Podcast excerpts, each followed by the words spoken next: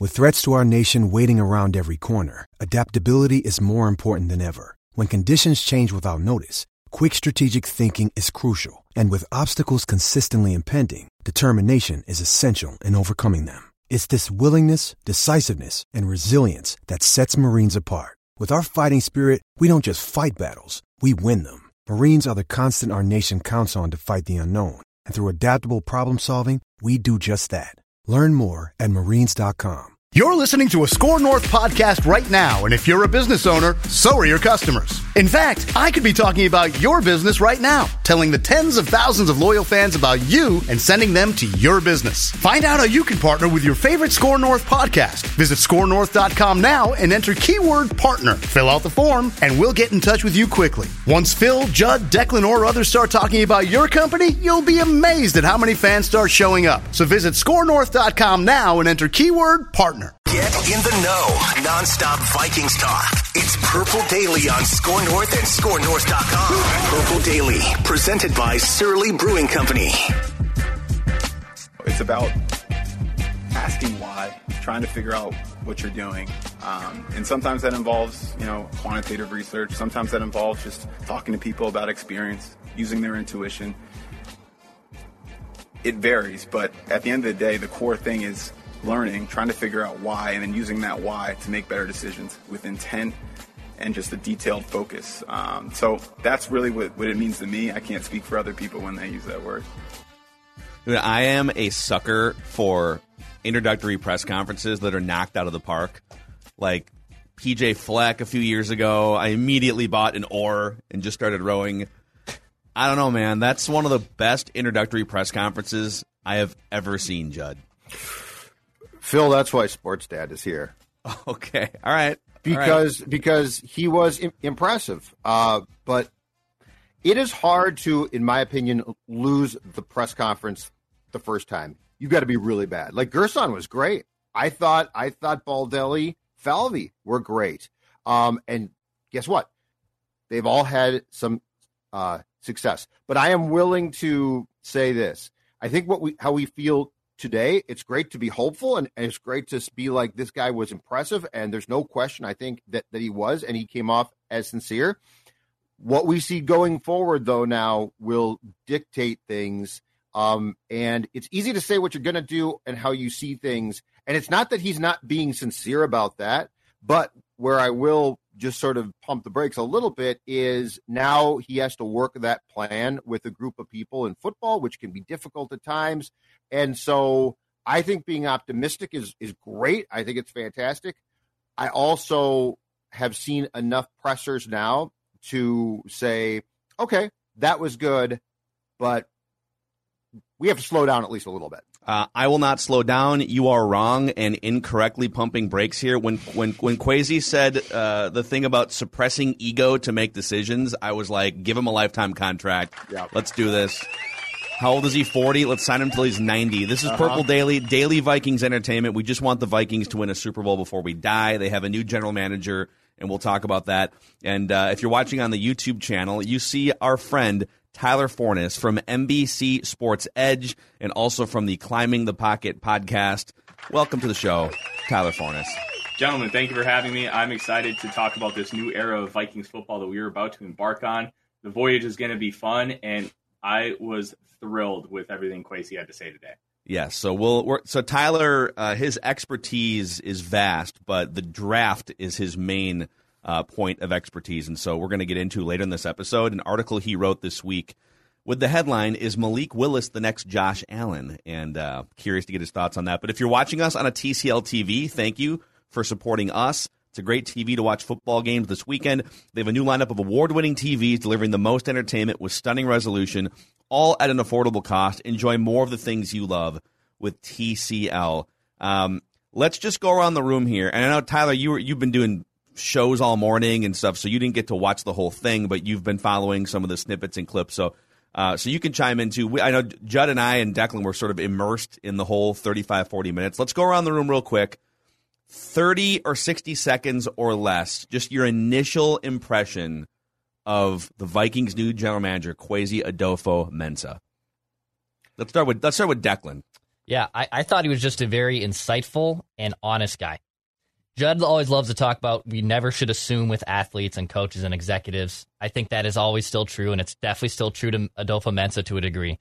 But the way he just talks to people, answers questions, has used his family, the the everything he's used to kind of absorb the information and then speak it. It seems genuine. It doesn't seem like a lot of BS. And Judd has BS detector on uh, and, and a radar on that is on a different level that I that I hope to have one day.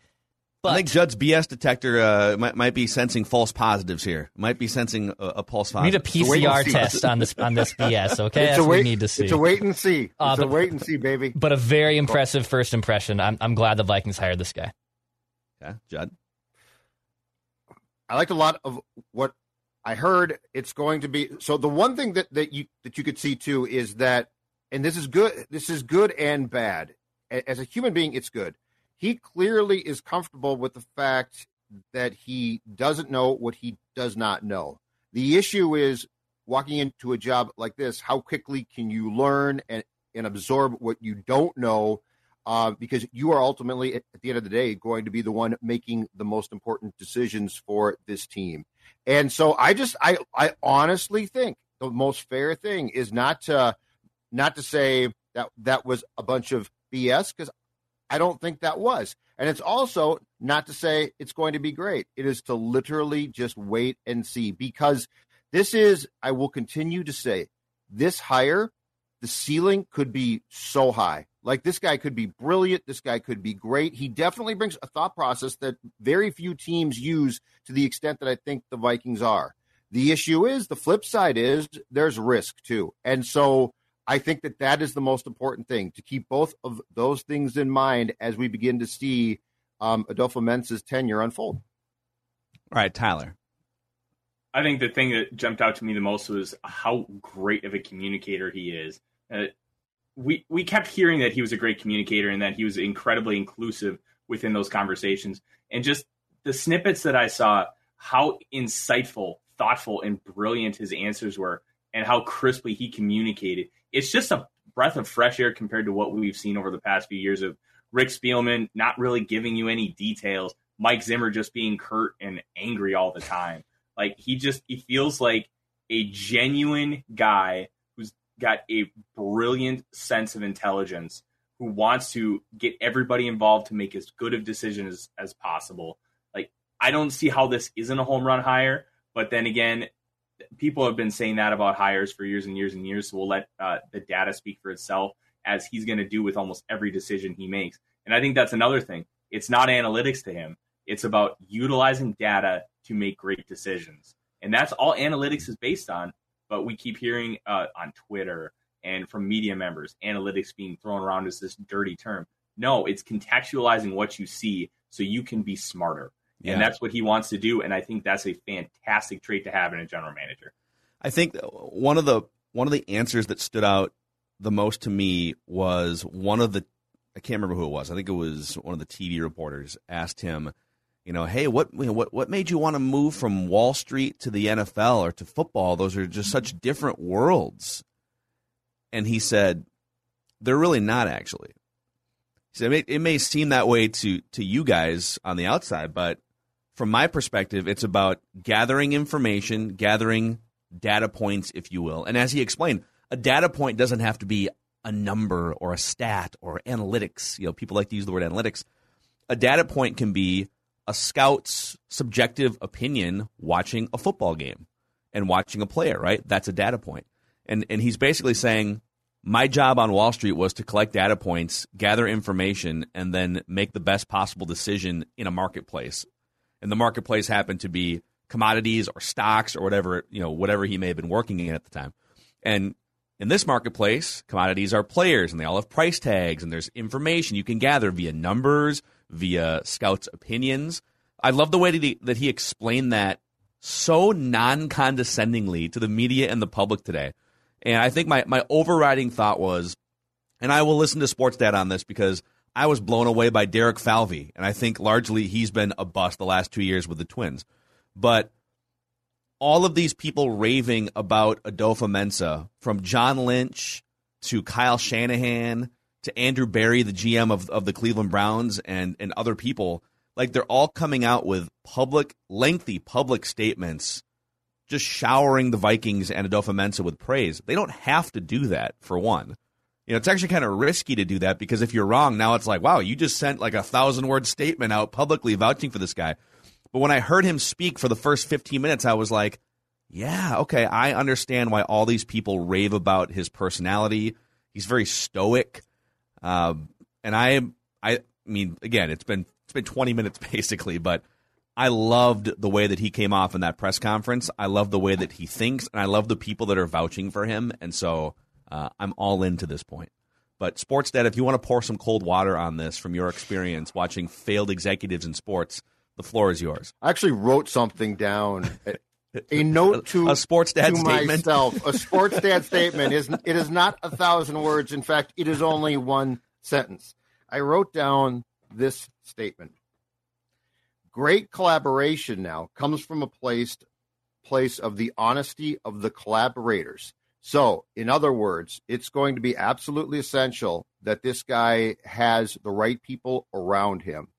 Because and I'm not saying I'm not saying um, Kwesi. I am saying if you are going to come from a place of I want opinions here, honest discussion, back and forth, what you have to, to have is a smart people, and b people who are as willing to put their ego aside as he said he does. Which, by the way, is great. If that's the case, that's great. But this thing's going to need to be structured in a way now where where the people in that room are as good as Kwesi is. So, like, if you've got football scout guy, been with the Vikings for a long time, kid, I know a lot. He's gone. And and if you have people who are putting their potentially misguided opinions based on experience and ego above the rest of the people in that room, he or she is gone. Well, football scout guy is not going to be gone because they're scout guy. They would be gone only if they aren't willing to put their ego aside. That's my point, though. But ball. as, as we know, a lot of people in this sport have that problem. I mean, heck, across sports, it's a problem where people think that they're going to tell him this is what you should do. So my point is, it's almost in some ways a chemistry experiment where you're going to have to get the collaboration in that room to a really fine-tuned place because it can't it can't just be well we got Ed and Steve and Jerry and they've worked here a long time and now let's go collaborate. It has to be a room where it's understood that it's sharing thought processes and that everybody is willing to say to start from a point of I might be totally wrong here. And that I feel like that's how most great sports organizations operate. Like when you look at the top, you know, five percent of great sports organizations, Golden State Warriors or you know, you know Kansas City Chiefs right now in the NFL. There's a lot of synergy, and there's a lot of the, you know, there's a lot of people that are probably removing their egos from mm-hmm. the situation. And then when you go down to the teams that are losing, and the Vikings have had this problem for sure the last three or four years. Kurt, the Kirk Cousins signing was a big fork in the road. The GM and the head coach disagreed on that. Like that is the most important piece to your puzzle, mm-hmm. and they disagreed on it. And from there, everything started to unravel behind the scenes. It's kind of amazing that they continued to win even seven or eight games in a playoff game at one point with such little harmony.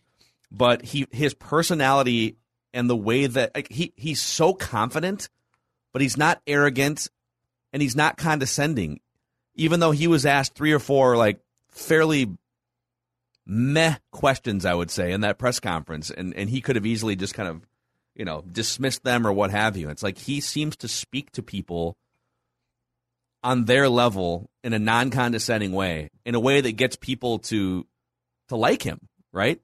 So, um, and we can, I mean, we can we can spend hours and hours breaking down the the psychology of all this, but let's get to the actual. And this is where I want to turn to Tyler here. Uh, he now has a huge job in front of him, right? Like we can talk about personality and all this stuff and team building. I mean, ultimately, it's going to come down to can you fix the Vikings cap situation? Can you build this roster back up? It's not it's not a terrible roster. It's not the Jets. It's not the Texans. It's a good roster. Can you make it great? You know, what's your target window? So, Tyler, if you were Adofo-Mensah right now and you've got five months of free agency. You got combine free agency draft. You got like the fourth worst cap situation in the NFL right now. You got a Kirk Cousins decision to make. What's on your priority list? What are you like? What are you know? What are like the three things right now that aside from hiring a head coach, obviously that's number one, that you're looking at if you were stepping into that role? I think if I'm stepping into that role, uh, first thing I'm looking to do is trade everybody over 30 for uh, good capital. I, I just feel like the window that we had was open for a while, but it's been closed for a couple years now. And you're not going to be able to do anything with an Eric Kendricks who looks to be at the end of his prime, Harrison Smith who's getting close, uh, Adam Thielen's at the end of his prime, and he's making pretty big money. And then you have Kirk Cousins as well uh, all good football players who can contribute at a at a relatively high level. But from where this team is at, it's just time to move on. Plus, I wonder with like Kendricks and Smith being Zimmer guys, uh, kind of like to a lesser extent, like what Judd has talked about with Parise and Suter, as far as like a culture, as far as you know that kind of leadership. I wonder how much of that is going to play negatively uh, moving forward. I think if you can get day two picks for those guys and Dalvin Cook too, because you pay a, a running back when you have a championship window. If you're paying him when you don't have a championship window, you're really not doing yourself any favors. Uh, Mattison is fine. Nwangwu has an opportunity to really shine and be great, but we don't know what his potential is yet as far as a, a running back. Um, and then probably the second thing is in invest in a quarterback. You have to figure out who that guy is. And I know we're going to talk about Malik Willis here in a little bit. There are six guys in this class seven guys actually, they all have a fatal flaw. Can you fix that fatal flaw and accentuate what makes them great? And the Bills did with Josh Allen. You know, the Chiefs built Patrick Mahomes, his insane arm talent, into a great quarterback. Like, can you be able to do that? And then the third thing, you have to understand what where the NFL is going. You just need to be able to stop teams on occasion, and you got to score. Invest early in your offense this wide receiver class is stacked in like the top five, top 10. You can get a guy in the first round and feel good about it, even though you have other holes on your team. If you're giving Justin Jefferson a true running mate, like a Treylon Burks, who is being compared to Deebo Samuel as far as usage and play style, you have Garrett Wilson, who's a burner on the outside, or you could get Justin Jefferson's clone, Chris Olave. Like, the best way to build this team is on offense. That's how where the NFL is trending only the San Francisco 49ers can play bully ball because they have Kyle Shanahan and they're just built completely differently from any other franchise. It's hard to replicate something that's a true anomaly. But if I'm the Vikings, that's where I'm starting. Get rid of your high profile guys, get a quarterback you believe in and build him up, and then invest on the outside with your weapons. So this guy's really smart. And, and I, I think the most intriguing thing he, he said among his his like insights into himself as a football guy was he talked about the fact, and this will drive some fans crazy, that he doesn't get high or low. He's just like, you know, flat line guy. And I mean that in a positive way, Tyler. But if he's going to sit down today and start to dissect this team and, and the roster, which is, I would say, good not not great. And Tyler, I love your point about clean house too, because it's just time.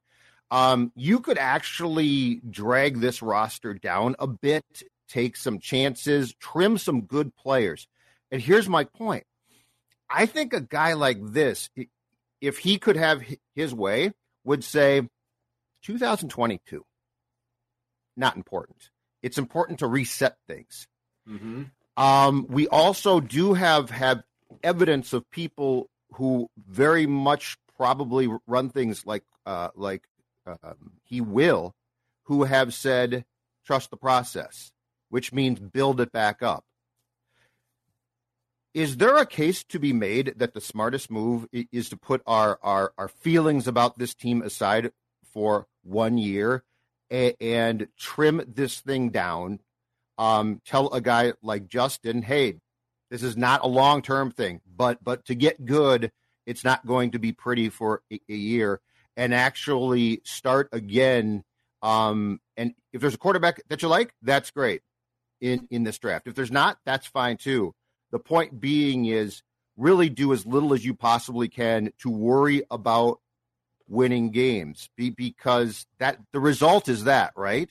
But he's talking about the fact that his background is don't worry about the result, worry about the process.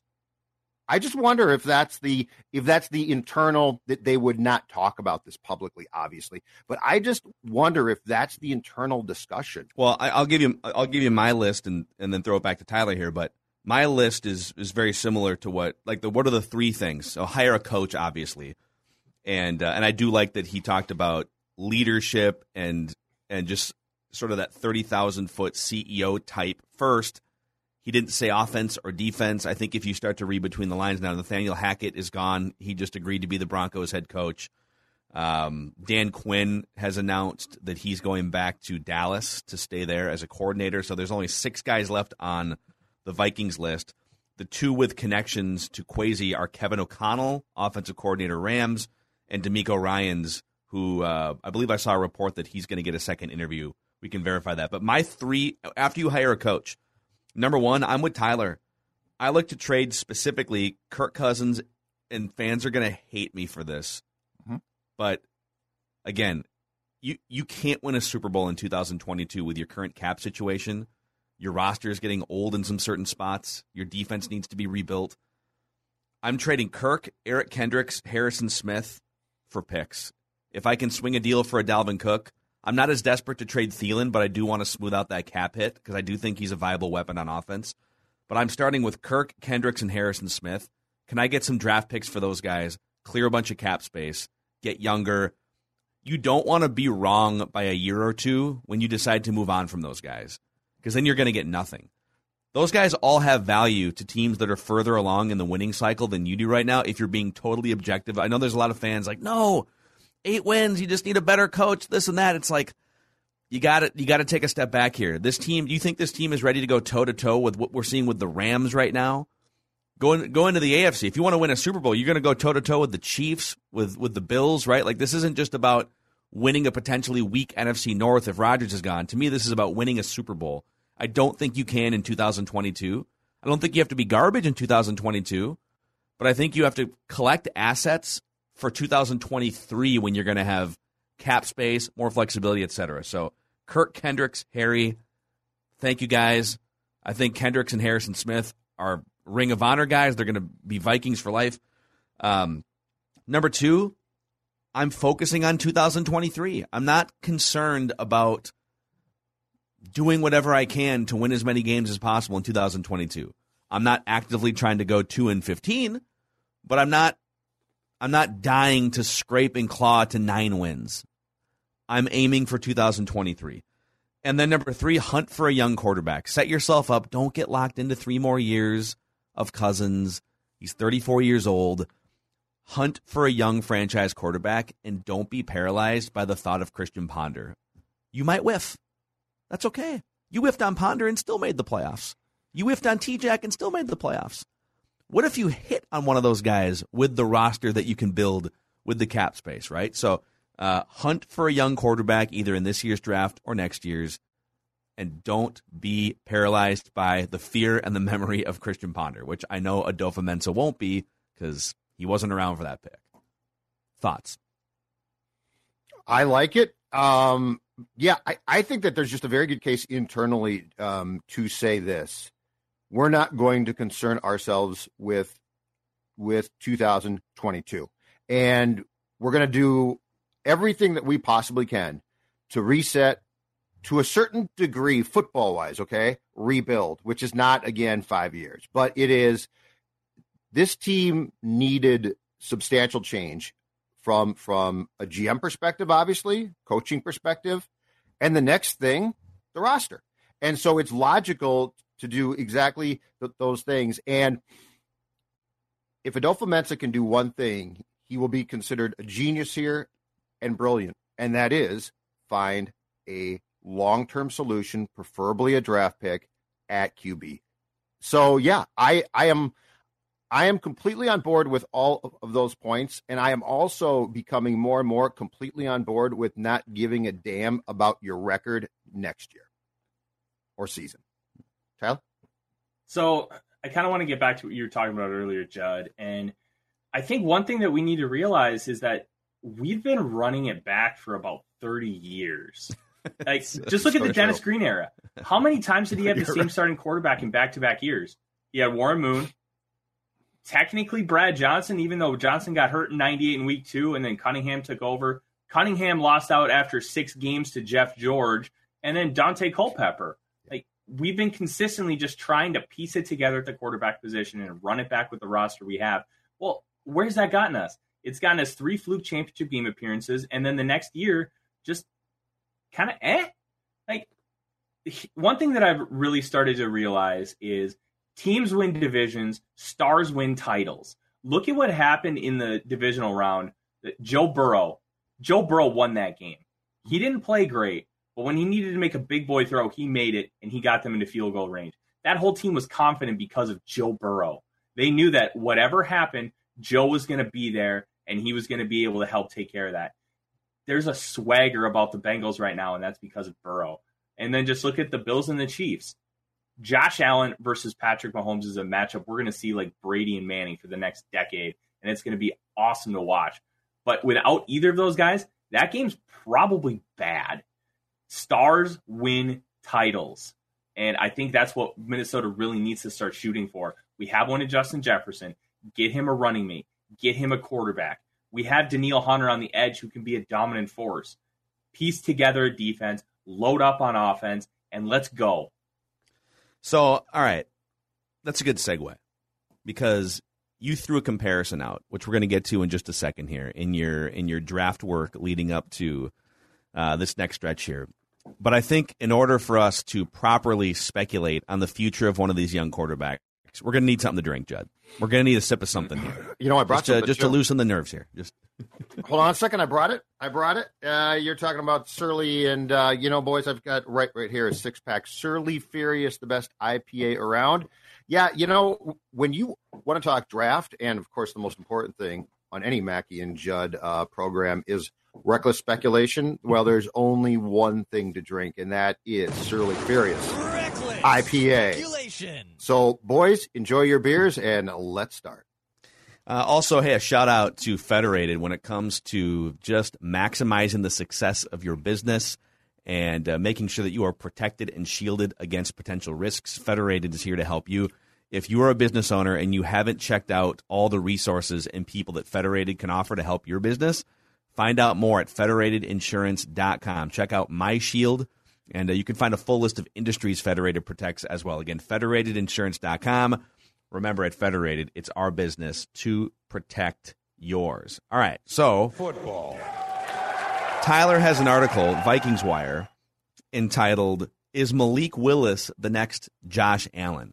And I'm going to zoom out, and you can you can go wherever you want with this. But let's say Adofo-Mensah decides, okay, I like Kirk, he's fine certainly not going to write out the $45 million cap hit because we just, you know, just, then we'd have to, it just puts us in too much of a bind. So uh, our two choices are to extend him or trade him, and I'm not going to hitch the next three years of uh, my first shot at a GM gig to Kirk Cousins at age 34, 35, 36. So we're going to trade Cousins for whatever, and he's gone, and they decide we're going to draft a quarterback in 2022. How many first round caliber quarterbacks are there? Or how many quarterbacks do you truly like as potential starters? And why are you comparing Malik Willis to Josh Allen? So when you talk about quarterbacks in this class, I kind of mentioned earlier, everybody's got a fatal flaw. And you have to determine if you can overcome that fatal flaw either by coaching it out or being able to scheme around it and really develop the tools that they have. There are only two guys I feel really confident about drafting in the first round. One of them is Malik Willis, and the other one is Carson Strong, and I know uh, we've talked about Carson Strong in the past, Phil. He has an absolute cannon. Uh, my favorite scouting term is piss missile, and that's something I know has been used in. It's been used in baseball a lot. Yes, but he's he's, he's got an absolute piss missile, and Strong is kind of like Dan Marino and Big Ben. He is not going to run, but he is going to move silky smooth in the pocket and avoid pressure and create space for himself to be able to unload the football. So he's not super mobile Carson Strong you're talking about, but he's, he's not but, a runner, no. But he's he's pocket mobile. Is that fair to say? Yep. Uh, NFL Network does their like top tens, and they did most mobile quarterbacks. Dan Marino was at seven because of that pocket mobility, and I think that is just as important as being able to scramble and make plays outside of structure. Because when you're moving inside the pocket, that's when quarterbacks are truly the most dangerous. Uh, and then the reason I compared Malik Willis to Josh Allen is because they have very similar upbringings as far as the college level. Both are really good runners. Both have piss missile arms. They can make on the run throws that'll just make your jaw drop. There's one that Malik Willis threw last year against Virginia Tech where he scrambles, runs out to the right, and throws it on the run on a rope 50 yards down the field with pinpoint accuracy. Yes. That's something you can teach. That's something that you want to try and develop. What they don't have, neither of these guys, they didn't have a good offensive line in front of them. They didn't have good weapons around them. They didn't have an offense that would help them grow and develop as a per- potential professional quarterback. Malik Willis, I don't believe is necessarily going to reach the ceiling of Josh Allen. You can't expect any guy to truly reach that ceiling. But if you believe that you can take those traits and you can grow them and you can get some continuity as a coaching staff, like the Bills had with Brian Daboll, I think you can unlock stuff with Malik Willis to a point where you can develop him into a great starting quarterback. And at your absolute worst, he's a phenomenal runner and he's got a great open field vision. You'll have a playmaker at quarterback while he learns how to play the position. Because Malik Willis can't sit in the pocket and just deliver like most quarterbacks. He bails all the time. The Hugh Freeze offense, if you've ever watched it, you've watched him, you've watched Ole Miss, you've watched what Sam Howell does in North Carolina. It's gross as far as an NFL comparison there's no reads, there's no progressions. It's all RPOs. It's all, hey, what's the safety doing here? If he's here, I'm going to throw it here. It's all pre snap stuff. So when everything gets bottled up because he has no NFL talent at receiver or on the offensive line, he's bailing the pocket after a second and a half because he's about to get destroyed.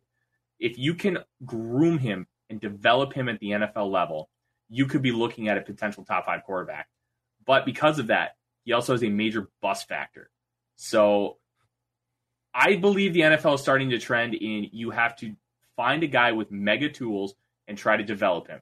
The Chiefs did with Patrick Mahomes because Mahomes had a lot of questions, especially coming out of that Cliff Kingsbury, Mike Leach air raid offense that they ran at Texas Tech. Didn't have a lot of progressions, didn't have great pocket presence, but man, the throws he could make were insane. Josh Allen is, is very similar in that way people developed those traits. And I think the next trend is going to be finding a guy who has those kind of traits and developing him. Will it work? I don't know. But the NFL has always been a reactionary, non progressive league when it comes to these trends. Once they see somebody be successful with it, they pile on. Just like it would happen with Kyle Shanahan in the wide zone. Look, look how many teams are running wide zone now. We got like a dozen of them. There were like five back in 2016 Like these things happen because somebody else is successful. And I think somebody's going to convince themselves that Malik Willis can be the next Josh Allen. So it's a smart play to try and, and potentially think that and take a guy like that in the first round in 2022? Or do you look to the 2023 draft class of QBs and say it might make more sense to wait and address it in the first round, which, by the way, could include yes, Rick Spielman, a trade up, um, because that draft class you might you actually move up. Yes, it's but it's wouldn't legal. you rather have nine seventh round picks? I mean, legal. come on, it's legal to go up and get a quarterback that you like, um, because there might be more um, more talent quarterback wise, Tyler, in that draft. Well, I'll say this: there is a lot more talent in the 2023 quarterback class you can't guarantee that you're going to get a great talent in 2023. And that's, I think, the Miami Dolphins tanking for Tua really proves to be a cautionary tale because the idea was that they they were going to tank, they were going to get Tua Tagovailoa, and they were going to be set with a franchise quarterback for a decade plus. Well, then Tua broke his hip, and then they still took Tua, and they missed out on Justin Herbert. You can't guarantee that there's going to be a guy next year. Just look at 2011 when the Vikings picked Christian Ponder he was the last guy available and they panicked. Like you can't just assume anything's going to happen. If you love a guy this year, you take him.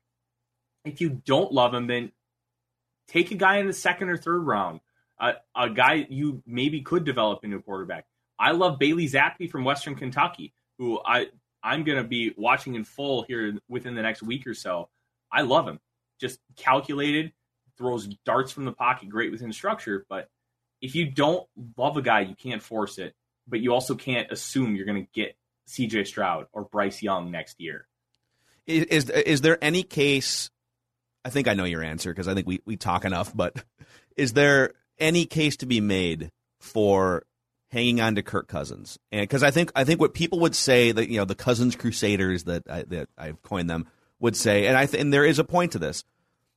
He was stuck in probably the worst infrastructure that you could be stuck in for him, right? Like he really needed that offensive minded partner as a head coach, a better relationship. I think that goes both ways. I don't think Kirk's the best relationship builder either, but Mike Zimmer wasn't giving that to him you know, he's a pocket passer that's not that mobile, and the Vikings have had really poor pass blocking offensive line. So there's there's a case to be made that if you give those things to Kirk, the Browns might have those things, right? Kevin Stefanski, who's already worked with Kirk, they have a better pass blocking offensive line.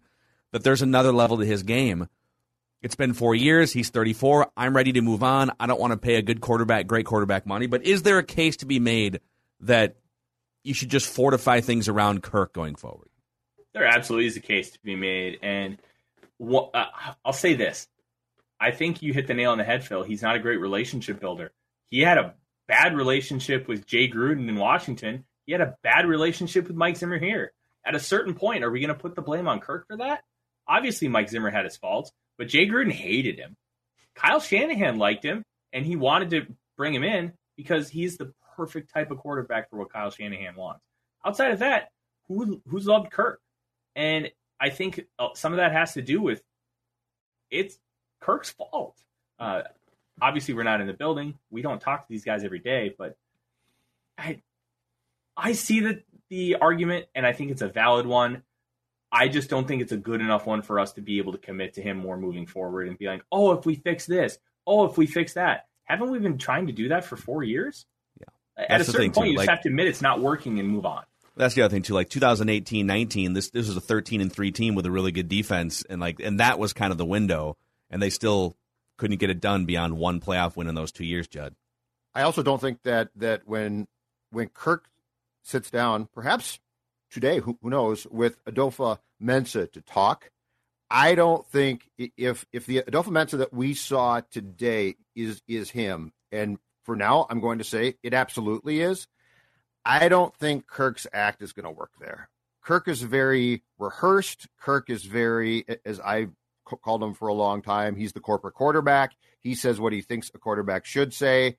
And Adofo-Mensah is probably a smart enough guy to read BS. And there's a lot of BS there. And this goes back to, again, the unquantifiable, which is I contend Kirk is not a winning player. He's a statistical player. His stats are good, but I there's nothing I've ever seen from Kirk where I say he can lead and that he has the intangibles. And Joe Burrow is example. I mean, yeah. he is the shining example of Mister Intangibles. Second year guy who clearly uh, players will follow. The man was sacked nine times. He won and it didn't fluster him. Okay, he instills this belief, and yes. I know that like there's a lot of people, especially on the analytics side, and by the way, that's where I come from too, that are going to say, yeah, you think he just like sprinkles magic dust over the organization? Well, I mean, he brings sort of. a level of confidence and belief to the entire roster, including defensive players, by the way, where they just believe and buy in like they haven't in probably 30 years in Cincinnati.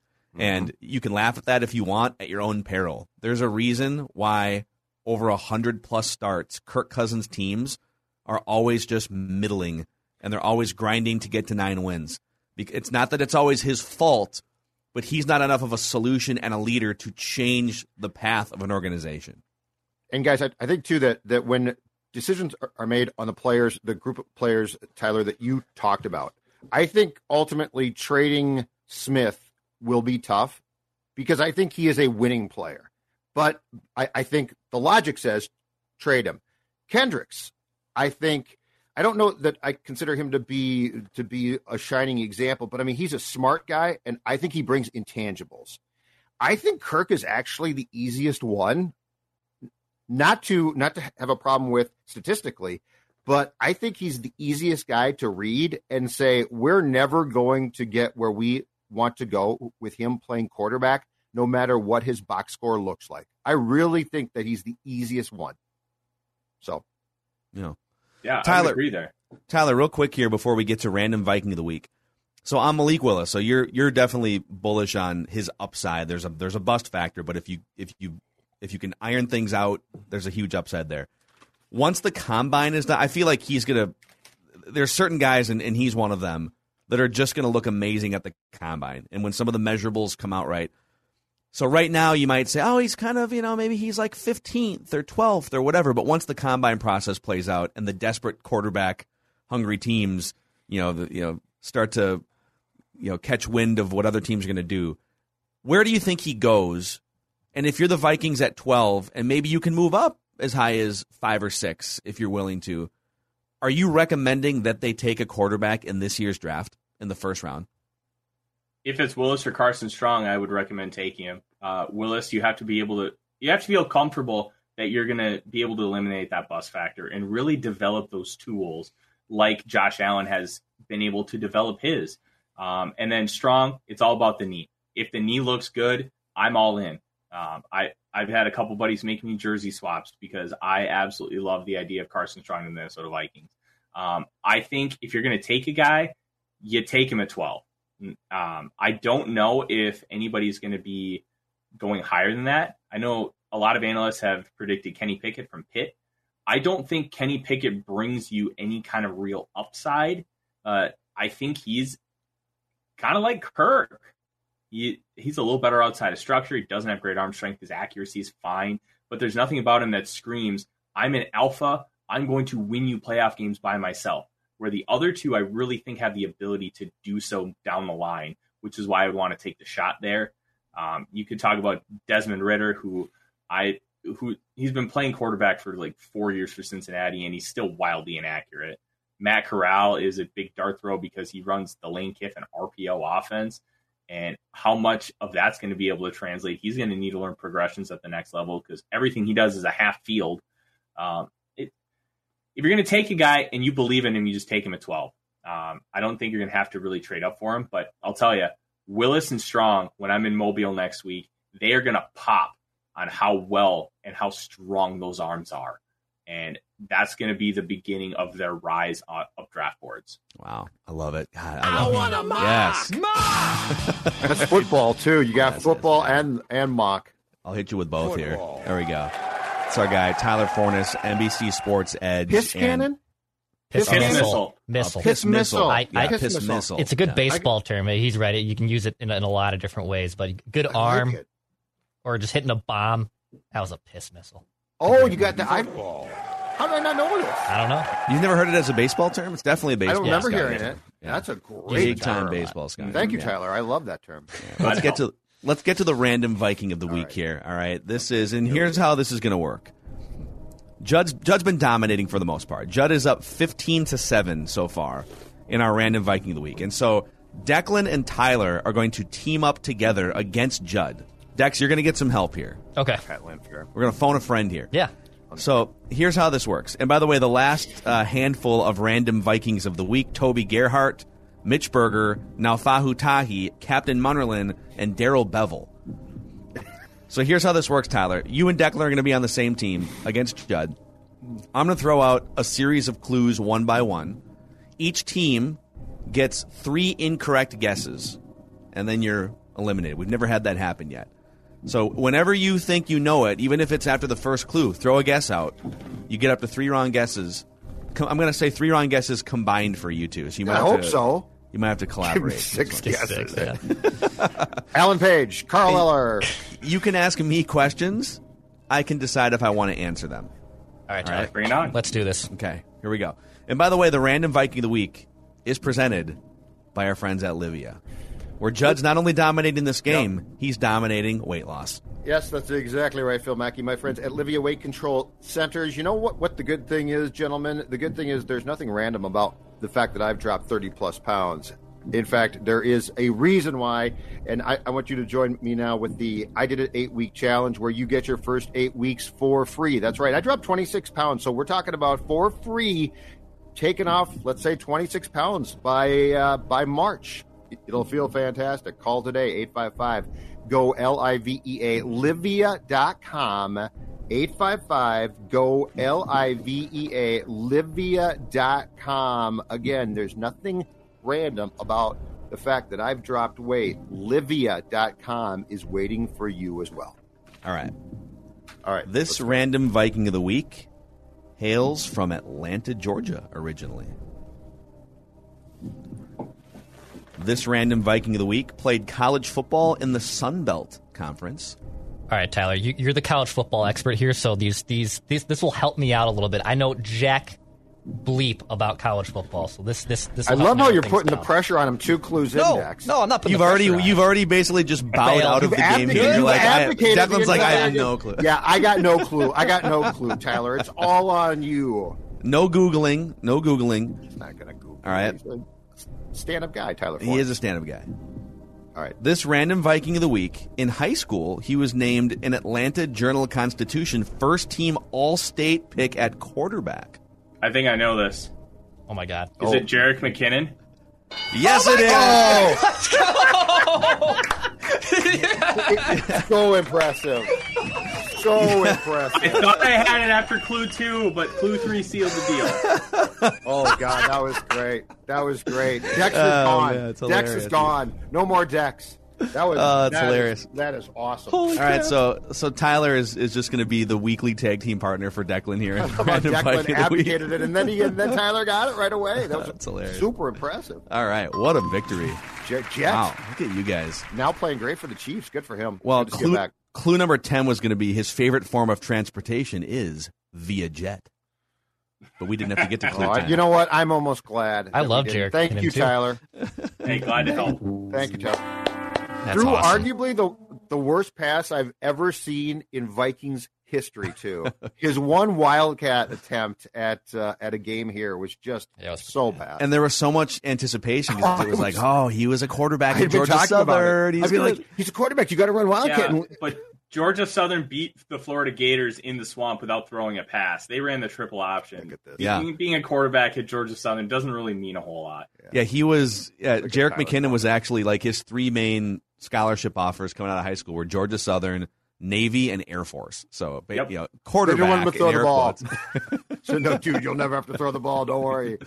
Yeah. All right. That is uh that's Tyler Forness. You can find his work NBC Bravo. Sports Edge. He is a draft guru and a friend of the show, also part of the Climbing the Pocket network, uh, Vikings Wire, and we're gonna we're gonna mix you in throughout draft season here. You're gonna be down at the Senior Bowl. That's next week already.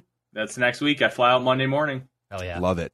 So follow his work, follow him on Twitter, and uh, we appreciate you coming on, my friend. And then we'll talk we'll we'll talk some like uh, some independent wrestling at some point too on the show with Tyler. Yeah, hell yeah. That's really Oh. his main passion.